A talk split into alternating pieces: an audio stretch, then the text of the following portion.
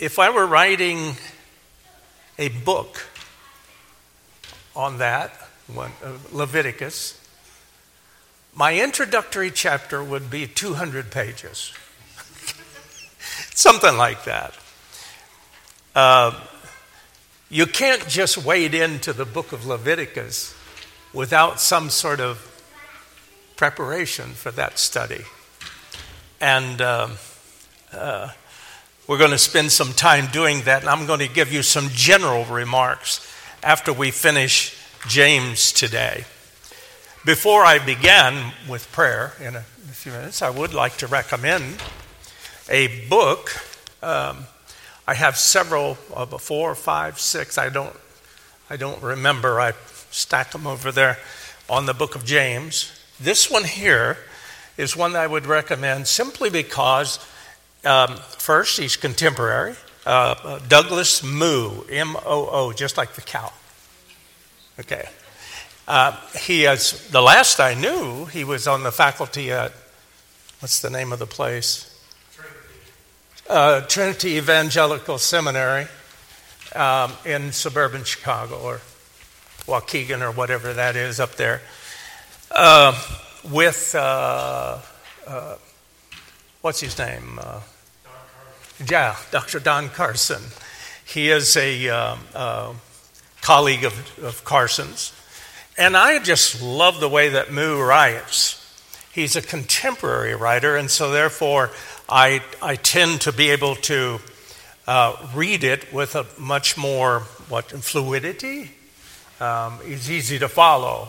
I think he writes theological stuff in a way that most of us can fully grasp it and understand it. It's not, um, it's not beating you over the head with all the technicalities of theology and everything.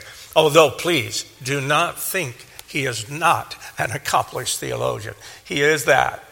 Um, uh, and I happen to like it. James by Douglas Moo. I think I got this one online for about $15. Um, and that's where I get most of my books, is online. And uh, I think it's a worthwhile investment. I, no, I'm not going to give it to you. I'm going to keep that for future reference. Okay, I may be back to the book of James here shortly. Let us begin our studies and our time together with a word of prayer. Let's pray. Our Heavenly Father, we come before you by virtue of the blood of Jesus Christ. We come before you as your children through Jesus Christ. And we ask, dear Father, that you visit with us that you be in our hearts and minds as we look into the things we're going to be discussing this morning, both from the uh, wonderful book of little letter of James and our introductory remarks to Leviticus. We ask your blessing upon this morning and upon each and every soul that is here. And we pray in Christ's name. Amen. The reason I wanted to do a little summary of James is that sometimes, after we've looked at in detail at the passages through the, uh, uh, through the book, you kind of lose sight of the overall kind of thing. What is James about? I, I'm going to open it up this morning because I want to answer any questions that I can about the book of James. What is it about? What is the book of James about? Now, I'm, go- I'm feeling pretty bad that after all this time we've spent in it, uh, uh, this is James, if you remember, and we settled, and I believe that rightly so, that he is the uh, half brother of Jesus Christ who came late to faith in Christ. He wasn't early. Uh, in the beginning, his brothers and sister didn't believe in Christ at all. But it, at Pentecost, uh, in the upper room, I should say, we find that his brothers were there. And so uh, something has happened, of course, with James. It was the appearance of the Lord after the resurrection that likely, although not recorded in detail, likely had that uh, converting effect upon James. And then he became a pillar at the church in Jerusalem. Uh, and while most of the Christians were pushed out, particularly the Jewish Christians were pushed out from Jerusalem and chased out of the area by the Pharisees and the Jews there. Nonetheless, the church remained, and James became a pillar of that church, a leader. And we believe that the letter of James was targeted at those people that had named the name of Christ. They were Jews primarily, uh, but they had named Christ as Savior and had been chased out of Jerusalem to various areas around the Mediterranean Sea. And he was writing to them. He is one of the earliest writers of the New Testament. I won't uh, say the earliest, but certainly very early. Some say in the mid 40s he wrote um, uh, his letter early on. And some would say, as Moo kind of suggests, that that is the reason that there's some controversy about his treatment in chapter 2 of uh, justification by faith and works as opposed to Paul's justification by faith alone. It was a misunderstanding, and you have to understand that context of how that was working, how early it was that James was writing before Paul's ministry, for sure. And, uh, uh, and that we already studied in that chapter, you know, that there was no contradiction between what Paul was teaching and what James was teaching. You had to understand the context. Boy, I, I tell you, that reminds me, it takes me all the way back to seminary when my professors used to say, uh, uh, distinguish the times, and then you will better understand.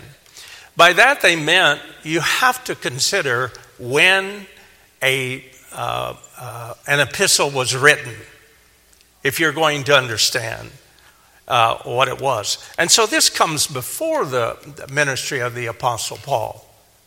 At that time, we had Peter, James, and John. Um, uh, uh, who were the leaders and pillars of the church at Jerusalem. And they were, if you will, the uppermost echelon of, of the faith at that point in time. And so James quickly rose to this position uh, um, early in his conversion to Christ. And from the upper room on, we find uh, uh, these uh, uh, James as, as a uh, primary, one of the primary leaders of the church in Jerusalem. So I wanted to kind of go over this book. Does anybody have? I asked the question, nobody answered yet. What is this letter about? Generally speaking, I will allow three different things. Yes, Rose. One thing you've told us many, many times, he writes very concisely. There's no doubt of what he's trying to tell us. And he lets them know there's going to be problems. You're going to have burdens. You're going to have and you're going to sin. But please remember what Christ did for you. See what? Uh, yes, that's correct. Uh, um, if you read the book of James and you read all that he said, using good sense, you would not want to be a Christian. I'm just being candid with them, okay? Uh, he says, Count it all joy when you fall into various trials. I'm still under conviction on that point. Do you count it all joy when you run into all kinds of problems and trials in the faith? I confessed already to you as a class. I, I don't think I meet that all the time. And I've been under conviction to, to make sure that I address those things in my life and to not complain to God about the circumstances of my life, but rather to see the wisdom of it and how it is meant for me to what? Comport to the behaviors of Jesus Christ. When I think about the difficulties that I might have in life, and then I think of Jesus walking up that hill to Calvary, my troubles are nothing by comparison to what his was. And, uh, and he knows God is sovereign. This church is, and there's all kinds of literature out there now about uh, uh, our church believing in the sovereignty of God, that these things happen according to his purpose and plan. The things that happen in your life, God knows. Indeed, God has sent them. How you like that? But it's true. We fall into various trials, and it is meant that we should develop patience and the like. But it's all about, as Rose said, this letter is about living the Christian life very plainly. He speaks living the Christian life and what it looks like. And the first thing that he mentions trials. The Christian life is made up of a variety of trials, or at least it has that nature. The trials and development of Christian maturity is what James is writing about. Christian maturity. How to live a life maturely in Christ Jesus our Lord. And let me tell you, it's not easy. But that's thus the reason that the Lord uh, inspired him to write. Uh, it's chapter 1, verses 2 through 18, that deal with this initial thing the trials of life and Christian maturity, the development of Christian maturity and patience and endurance and all those things of which we spoke. So that's the first. I have five divisions in the book of James. The second one is begins in verse uh, in chapter 1, verse 19. So then, my beloved brethren, let every man be slow to hear, slow to speak, slow to wrath. For the wrath of man does not produce the righteousness of God. Thus begins his treatment of genuine Christianity expressed in works of righteousness. In works. And he'll come later and say, you know, faith without works is what? Dead. It just isn't real. You must have, and that's exactly what he meant by justified. Uh, when he uses justified, he, the Apostle Paul uses the word justified in the sense of declared righteous by God. But uh, uh, uh James uses it uh, in the sense of proving, proving your faith by works. It is not that you works has uh, earned that salvation or faith, but rather it expresses itself in works. Genuine Christianity. I will not ask you, but you, uh, I mean, I won't ask you for names, but you all know people who claim to be Christians who don't have any works that follow. One, they don't go to church. Two, they don't speak of Christ on a regular basis. They do not rejoice in Him. And yet they claim to be Christians. I encounter it all the time on Quora and have to debate that kind of stuff.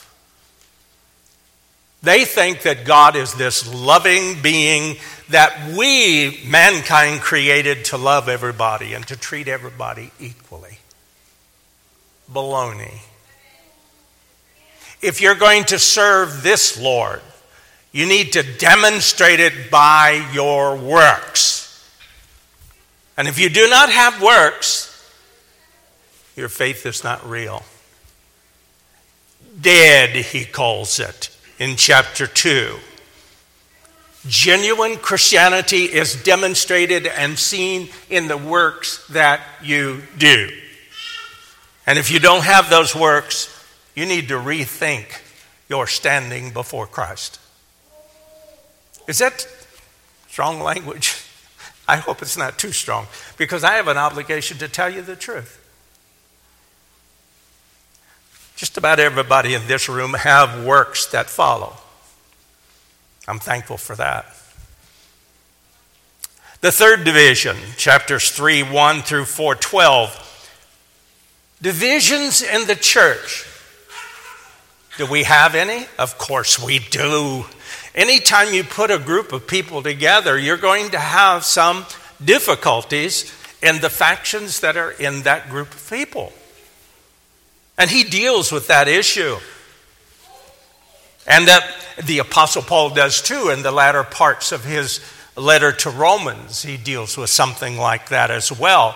Uh, by the way, there is uh, something of a model that is being followed if you think of it. James doing the way, writes the way he does, and the latter parts of Romans, they're very similar.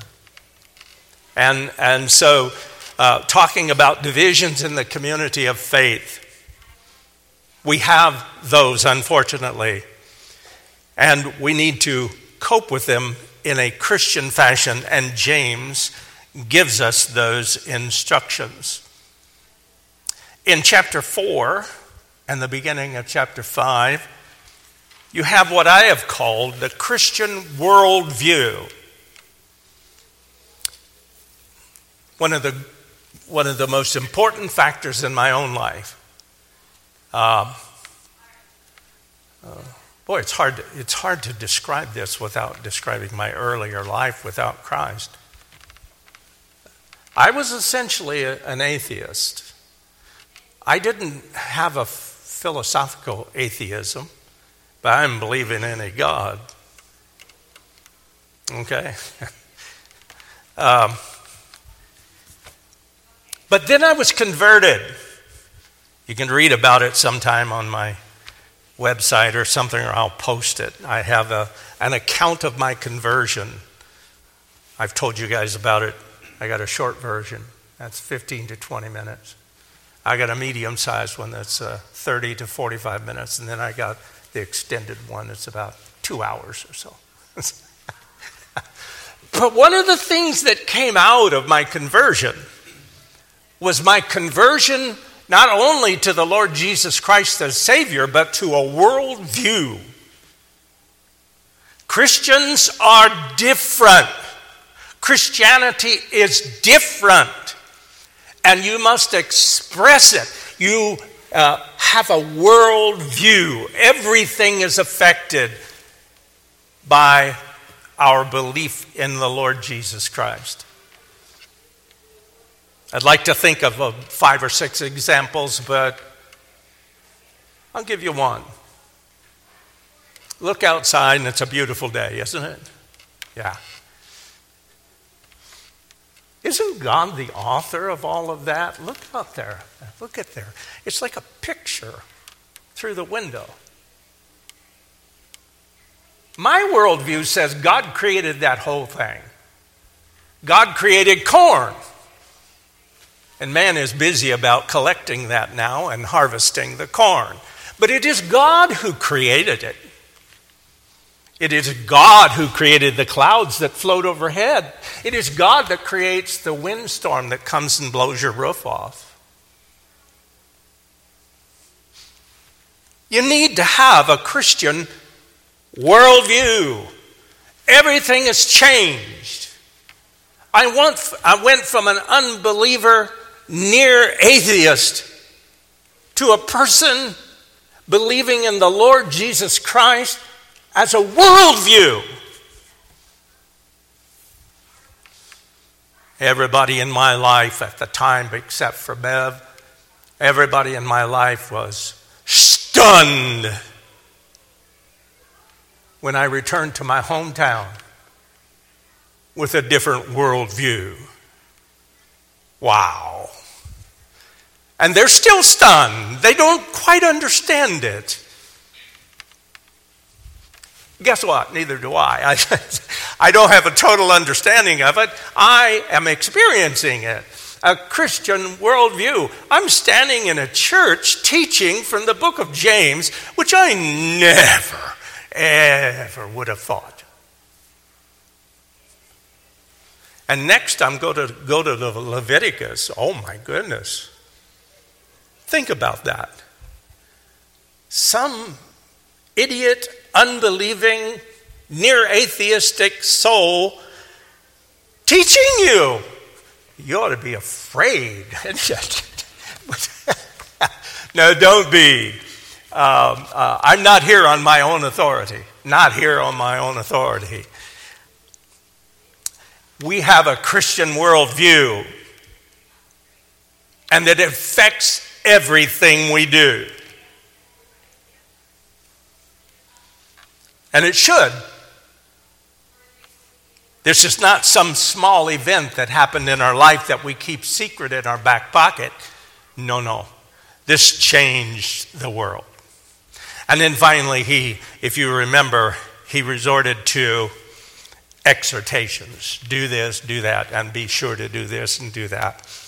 So that's the book of James about a Christian worldview dealing with divisions in the church, expressing our Christianity by works and those things, and then the trials of life. You know, for five chapters, that's pretty powerful, isn't it? Five chapters of a short letter, and, and it equips us in so many different ways. I'm thankful for the little book of James. And so we thus conclude. I will open it up if, if there's any questions around the book of James or any comments that you'd like to make after our studies before we make a division and start talking about Leviticus. Any questions? Any comments? Yes, Laura. Um, at our old building on Cook Street, our pastor Bowen at that time put across, right across the top of the pulpit in the baptistry, be doers, not just hearers only. Amen. It still needs to be said every day. We are to be doers of our faith. We are to express it in right works before God. And if we don't, I'm sorry, I don't believe you. I know that's pretty rough language. But I think that's what James teaches us. That if we don't see the works that are claimed, how and then can we really believe you've been, you've been converted to Jesus Christ and you have His Spirit? Can't. Nope. Do the works. Uh, we don't believe in salvation by works, but we do believe in the Christian life by works. We certainly do. The Holy Spirit isn't here by accident, He is here to empower us to right living before the world that they might see. How important is that? I'll finish with this point. We need to remember that we are the, ooh, I started to use the word purveyors or something. That's not a good word, is it? We are those who, who, who bring a message to humanity, a message to the world about Jesus Christ. And the first way we do that is by our works. Mm. You know, neighbors stop by and they speak to me because I happen to be a real nut about my lawn. Okay. Especially do I trim my edges. And I have neighbors that come down the street at the corner and stop and compliment me and talk to me and all those kinds of things. They see my works. Now, I'm just using a crude example, but the same thing is true of Christianity. Do your neighbors see the works of Christ in your life? We'll leave it at that. But that's what James is about. All right. I was going to say turn to Leviticus. All right. Um, let's turn to Leviticus.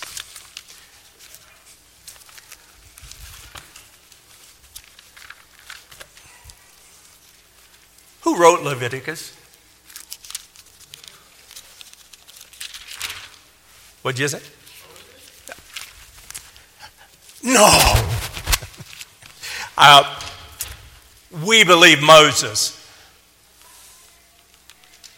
that he wrote the Pentateuch, the first five books of the Bible, Leviticus being the third.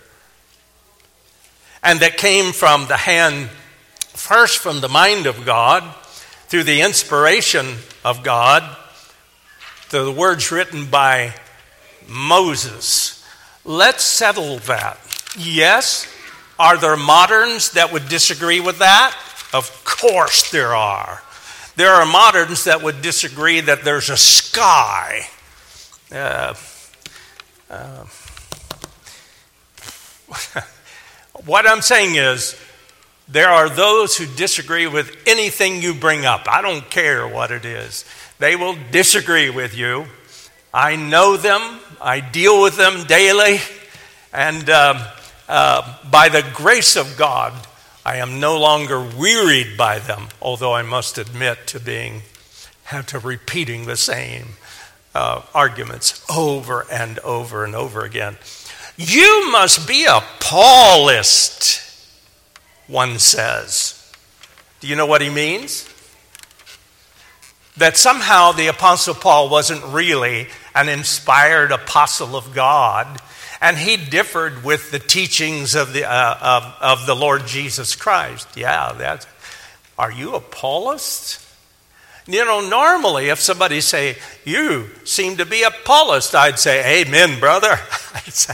I follow everything that the Apostle Paul says, but that's not what he means. He means that I teach opposite of what the Bible does.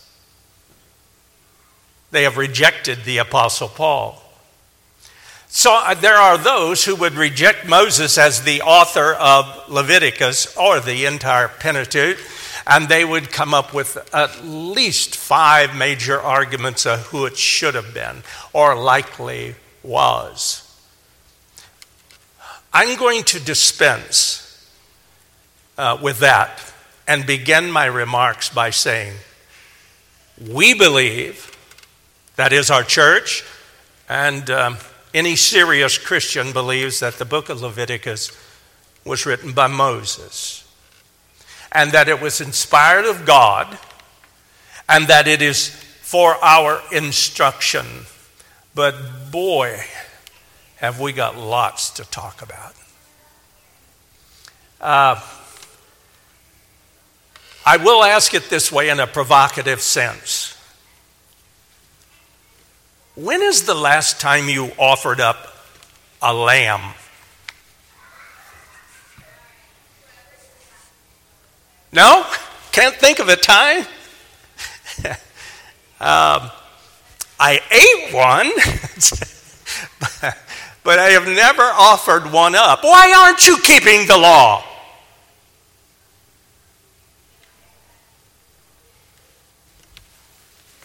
It's the law.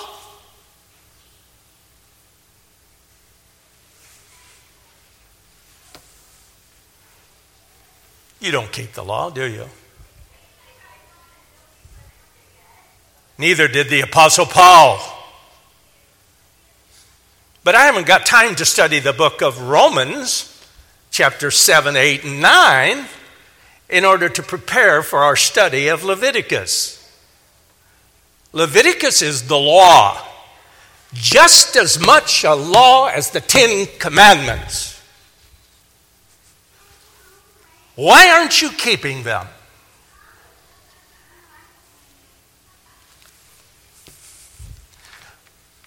Wait a minute, we just studied the book of Hebrews not too long ago. What did I say? Does anybody remember? Leviticus is part of the first covenant what the book of Hebrews calls the first covenant. That is, the Mosaic covenant was the first. Yes, there was an Abrahamic one, right? But the Apostle Paul shows that, that, that uh, the Abrahamic covenant was before the law. The law came, and the book of Hebrews calls it the first covenant. I know we had, this is the kind of teaching that causes some uh, controversy, I suppose. But the book of Hebrews says that the book of Leviticus is obsolete. Hebrews chapter 8, please go to it.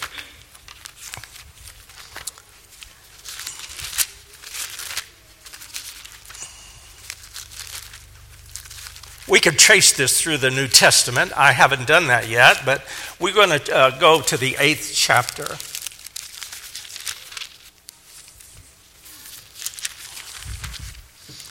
Of Hebrews that we already studied, but it bears reading again. Go to verse 13 to begin. It's almost impossible. Excuse me.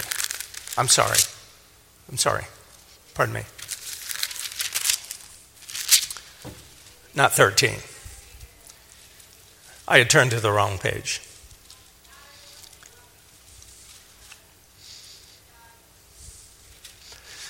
Chapter 8. I'm going to start in verse 1. Now, this is the main point of the things we are saying. We have such a high priest who is seated at the right hand of the throne of the majesty in the heavens, a minister of the sanctuary, not the tabernacle, not the temple, but of the sanctuary of the true tabernacle, which the Lord erected and not man. For every high priest is appointed to offer both gifts and sacrifices. Therefore, it's necessary that this one also have something to offer. For if he were on earth, he would not be a priest, since there are priests who offer the gifts according to the law. Leviticus, the tribe of Levi. They administer, they minister before the Lord in accordance with God's order. Leviticus.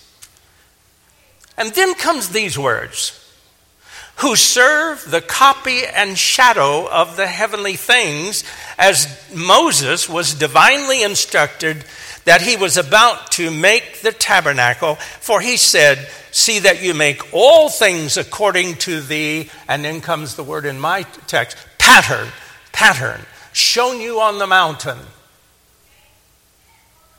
Leviticus and all of its contents are shadows and patterns of things to come.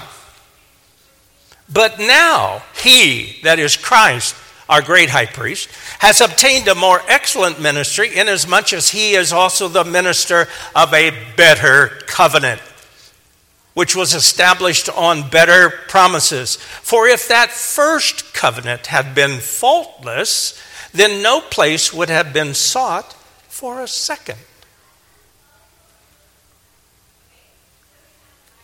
Because finding fault with them, he said, Behold, the days are coming, says the Lord, when I will make a new covenant with the house of Israel and with the house of Judah, not according to the covenant that I made with their fathers in the desert and the day that I took them out of the hand of, uh, to lead them out of the land of Egypt, because they did not continue in my covenant, and I disregarded them, says the Lord. For this is the covenant that I will make with the house of Israel after those days, says the Lord. I will put my law in their hearts and write them on the, uh, uh in their mind and write them on their hearts, and I will be their God, and they shall be my people. And none of them shall teach his neighbor and none his brother, saying, Know the Lord, for all shall know me, from the least of them to the greatest of them. For I will be mercy, merciful to their unrighteousness and their sins and their lawless deeds, I will remember no more. Is that not beautiful? Ooh, write that above your doorpost. In that he says a new covenant, he has made the first, what's the next word? Obsolete. Now, what is becoming obsolete and growing old is ready to vanish away. You don't kill and offer lambs because that law is obsolete. It was a picture that sacrificial lamb was. It was a type. It was a figure, a shadow of only one, the true Passover lamb. Jesus Christ. So, the reason that you don't do that is because that law is obsolete now since the coming of Christ, who was the fulfillment of all the things that Leviticus pointed to, which was the fulfillment of all the book of Deuteronomy, of all the book of Genesis, and all of the Old Testament taken together. And now that it is past and Christ has come, a high priest himself, after the order of Melchizedek, not the Levites. The old law is obsolete.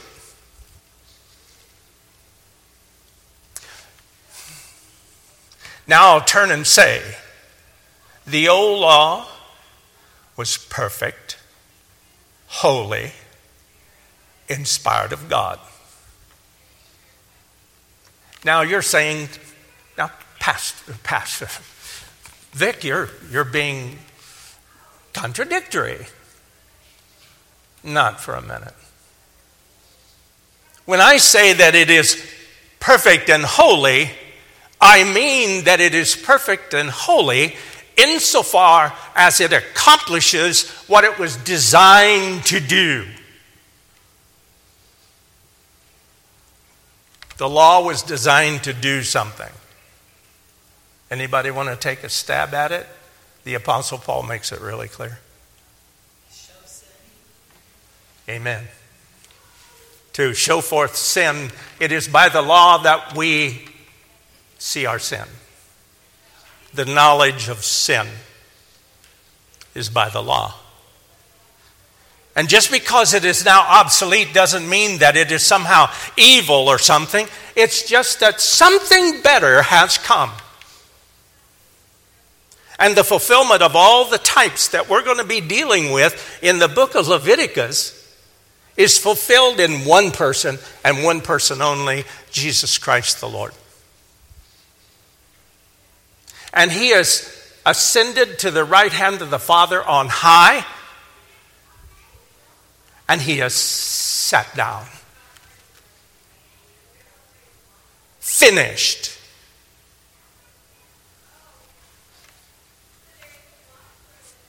He is the one we need to look to.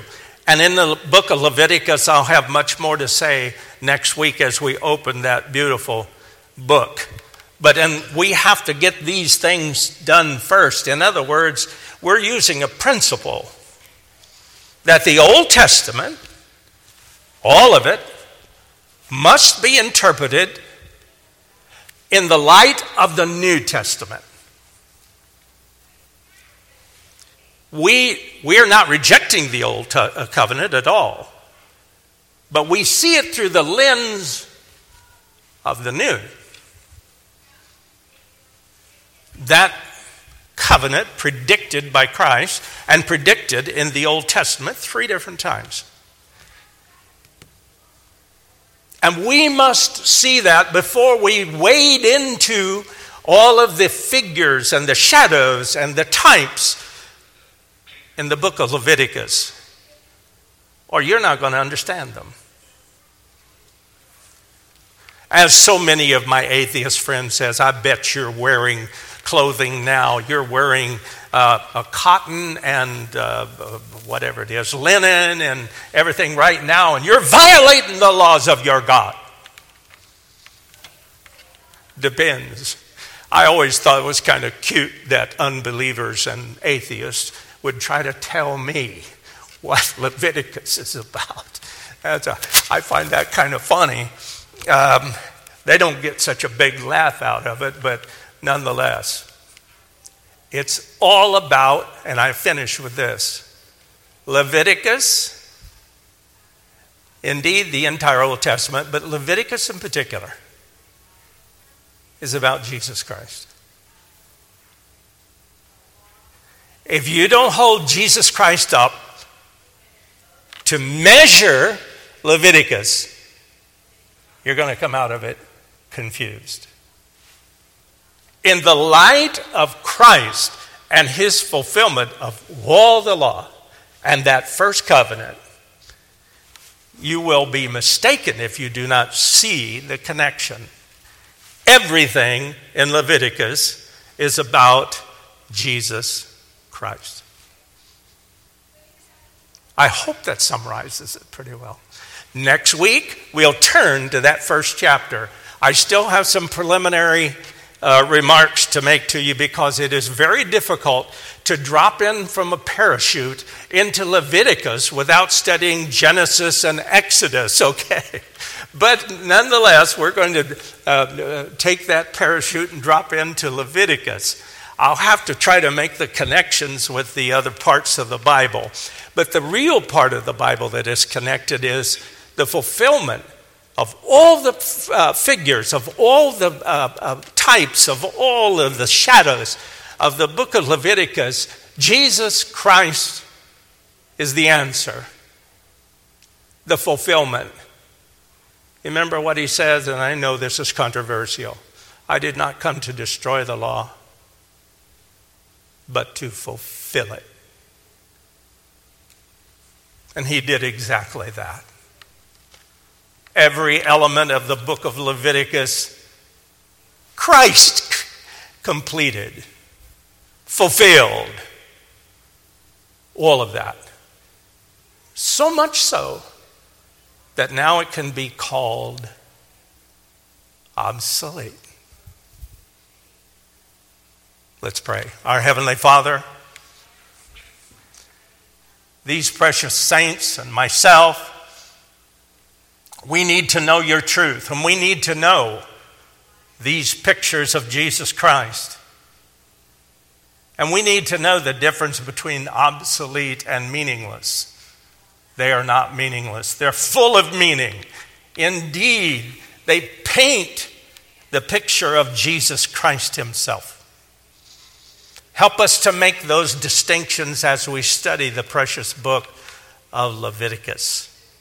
Be with us through that high priest that sits at your right hand and who is leaning over and watching us even right now.